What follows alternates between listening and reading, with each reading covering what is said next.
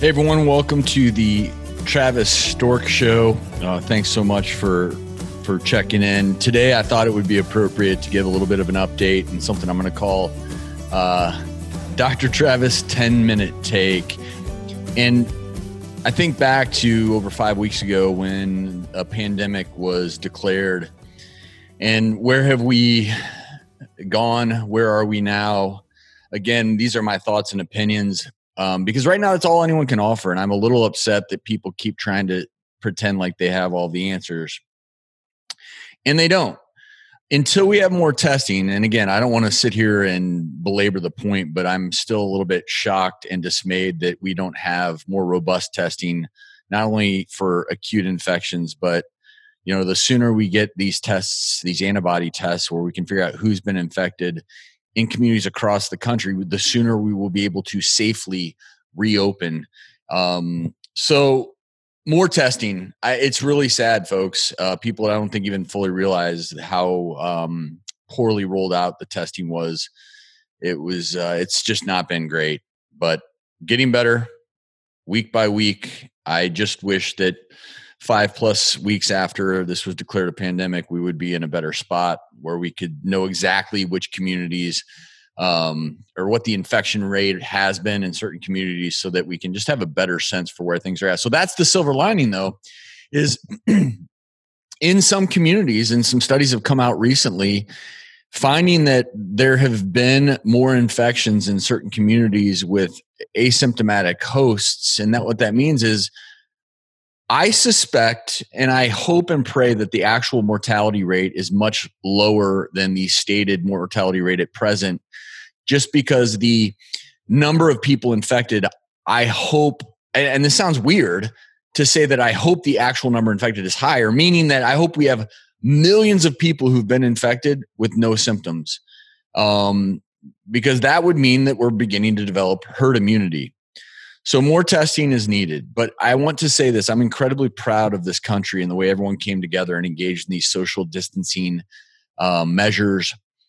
The reason it was so important and continues to be, and if anyone remembers my very first podcast on this, or maybe it was the second one, and I said, look, along with Dr. Brad Spellberg, an ID expert, we said, look, if if our response ends up seeming like it was overly aggressive, then we've done the right thing the reason that we have not seen um, mortalities at the probably um, at the number we thought might be possible is because everyone, for the most part, as far as I can tell, in communities across this country, are doing a great job of, for the most part, staying at home, um, social distancing, washing their hands. I'm really proud of of that.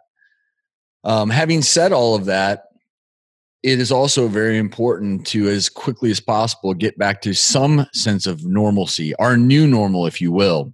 And I want to talk about that a little bit because I, have said from the beginning we have to respect this virus, but we don't have to live in fear of it. I do not fear this virus. I respect it, just like I respect um, many other viruses and, and bacterial pathogens out there that can infect us, harm us, and even potentially kill us. When you're an ER doc, you're you're not just aware of one virus, you're aware of all of them.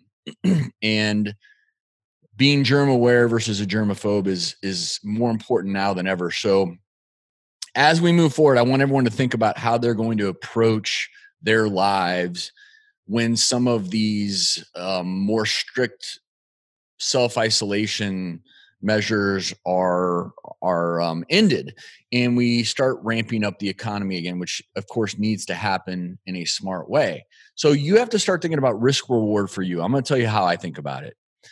Um quite frankly eh, people probably know our risk has been pretty high here because we had a water leak and had a just a, had to deal with it and had a, had a lot of workers here and at times it seemed like some of them have even been ill and so we've just been very conscious of never touching our eyes our face washing like crazy uh, treating our home like it's almost uh, like a bus because everything could be touched every single day by someone else. So having said that i have um you know I, I have become a little less afraid of this virus only because I know what it takes to try to prevent infection, and that is just being fastidious with the you know the social distancing and not touching your eyes and um, people who are going out and about if you're wearing a, a cloth mask don't have a sense of a false sense of security. I see a lot of people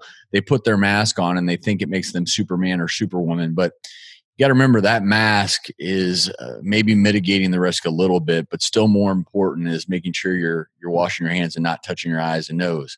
So you have to think about what's your risk reward. Well i'm actually really i think nashville's doing a pretty good job.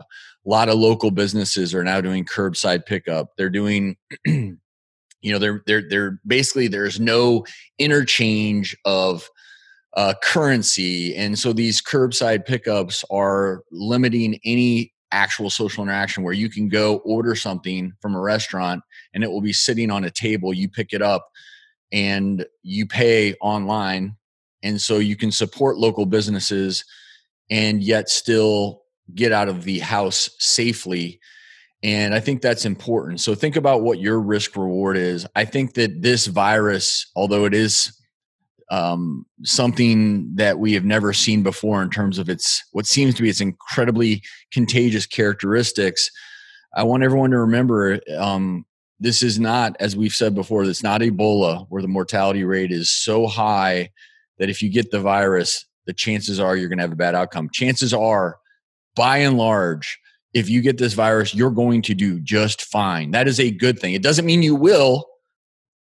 There's a risk of for anyone who catches this virus, whether you're healthy, young, whether you're certainly you're at higher risk if you have a compromised immune system or elderly, but we are all at risk, and that's why we need to stay in this together. But what can you do now to minimize your risk while maximizing your reward? And what I mean by that is we need to get things back up and running in a smart way. So, Parris and I, we have been trying to support local businesses throughout all of this. Um, again, in Nashville, where, uh, you know, Nashville's not a quote unquote hotspot right now. Certain parts of it, yes, but there are a lot of businesses learning how to operate in this new normal. And that means restaurants serving food, like I said, at curbside, coffee shops at curbside. And then what we'll do is we'll take that food or that coffee home and we'll pour it in our own cup, um, pour the food on our own plates, wash our hands, um, and again, religiously not touch our, our faces, our eyes, our nose, etc. But what can you do at home to feel a little bit safer as we move forward and relax some of these um, more stringent policies, which is going to have to happen? Well, I think it's important in this case to I'll share with you what I do as an ER doc. Subjective measurements are things like I have shortness of breath. That's subjective. It's not a measurement. It's subjective. I have shortness of breath, for instance. If I say that, I have no way to quantify it. But what I have at our house are a few things that I recommend everyone have. Have a thermometer and take your temperature and that of your family when you're feeling normal so that you know if you use that thermometer and your temperature is up you will know what your baseline is because it's the first time you use a thermometer is when you're feeling sick. Who knows if the thermometer is accurate? Who knows if that's a good reading? Um, another thing that I have at my house is a pulse oximeter. This pulse oximeter comes in handy, especially in the emergency department, because it gives me an objective measurement. A thermometer gives you an objective measurement of your temperature. Feeling feverish, having the chills is subjective. This pulse oximeter is measuring my oxygen saturation. That top number, 98% oxygen saturation is what I have right now. The lower number um, is my heart rate, which is at 68, a little higher than normal because I'm drinking a coffee. Um, now my, my oxygen saturation is up to 99%. This is an objective measurement. Those of you who may be at more risk for this, if you do say get diagnosed and your doctor says, lay low, stay at home, let us know if things get worse. This pulse ox will give you an objective measurement. So if your oxygen saturations are normally 99% and that saturation starts dropping, talk to your doc about what to look for, but that gives you an objective measurement of your blood, red blood cell oxygen saturation. The reason that's important is in, in, with this particular virus, when it attacks the lower airways, it attacks those alveoli where oxygen exchange happens. People who are running into trouble or having problems with oxygen saturation. you can get these pulse oximeters online. Um, and many of them they're they're pretty inexpensive. Uh, last but not least, objective measurement. Because I have asthma and because my asthma has been bothering me lately because of spring allergens and because of the unfortunately construction dust in the house after the water leak. Um, I use something known as an incentive spirometer in the morning and at night. And for anyone who's been in a hospital or known someone who's been dealing with, say, a pneumonia or whatnot, has seen these incentive spirometers let's not forget to exercise our lungs during these times. We we often forget to take nice deep breaths, but our lungs are the first thing to become compromised when we're having when we're seeing people with um you know they're getting all this inflammation in their lower airways. And so one of the things is maximizing your immune system by eating well staying hydrated but also maximize your lungs ability to oxygenate and ventilate and one of the ways I do that is I consciously take deep breaths throughout the day and I use this incentive spirometer because it also gives me another objective measurement of what is my baseline. You know, and those little balls are moving up the device and you can actually measure um, with a with a good inspiration, you can kind of measure what your maximum is. And if that number starts dropping significantly, you know, um, that's an objective measurement. You say, hey doc i've been convalescent or i've been at home but you know i can only i can't really inhale like i used to. My oxygen saturations are are seem to be dropping um, because people do. A lot of people who are getting sick with this they need on they need supplemental oxygen um, and in unfortunate scenarios some people need intubation. But again by and large most people who are getting infected are having good outcomes. So let's not live in fear. Let's live in respect don't listen to anyone who tells you they have all the answers because that's what people do um, to get eyeballs on them. But it's bullshit. Pisses me off right now. The the wars between political parties and the various news networks. It's just really hard for me, objectively as a doctor, to watch it. Um, calling each other out. It just it's it's we're better than this, America, and it's time to get back to, um, you know, bringing a cohesiveness rather than a divisiveness this virus doesn't give a crap what your you know what your political affiliation is what your favorite news source is.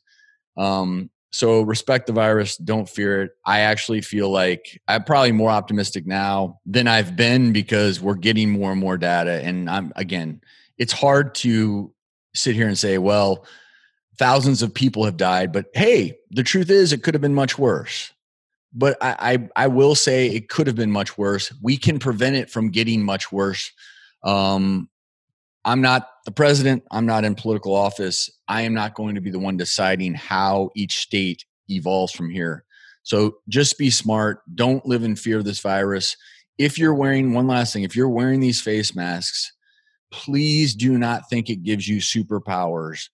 Um, they may have some efficacy in preventing you from spreading the virus if you have it. They certainly um, may provide some benefit if there's an aerosolized droplet that it may prevent you from inhaling it or um, you know potentially becoming infected from it. But for the most part the way these viruses get transmitted is through your mucous membranes touching your eyes your nose and whatnot. So do not have a false sense of security with the face mask and take this dirty face mask you've been wearing for a week and you're touching it, you're touching your eyes.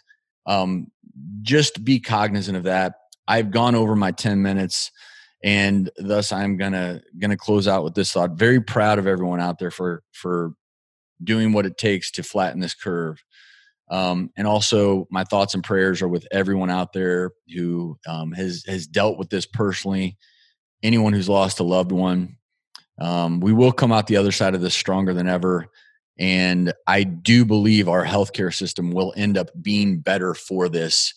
And we will be better prepared in the future for pandemics. Let's just try to make this pandemic, uh, let's solve the riddle as best we can, knowing that it's a marathon, not a sprint. Not going to open things back up in a few weeks and it's going to be normal. This is a marathon not a sprint. So for those of you who are just kind of like waiting to bust out, think of this as a marathon.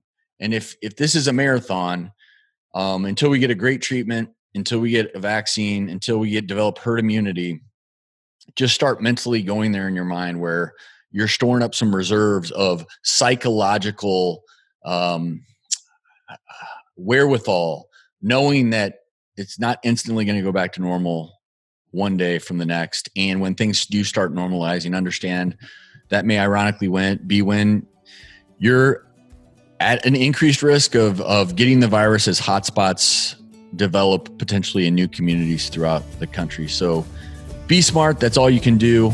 Be well. Thinking about all of you. Um, thanks so much for listening. The Travis Stork Show podcast is for informational and entertainment purposes only and is not intended as a replacement or substitution for any professional, medical, financial, legal, or other advice, diagnosis, or treatment. This podcast does not constitute the practice of medicine or any other professional service. The use of any information provided during this podcast is at the listener's own risk. For medical or other advice appropriate to your specific situation, please consult a physician or other trained professional.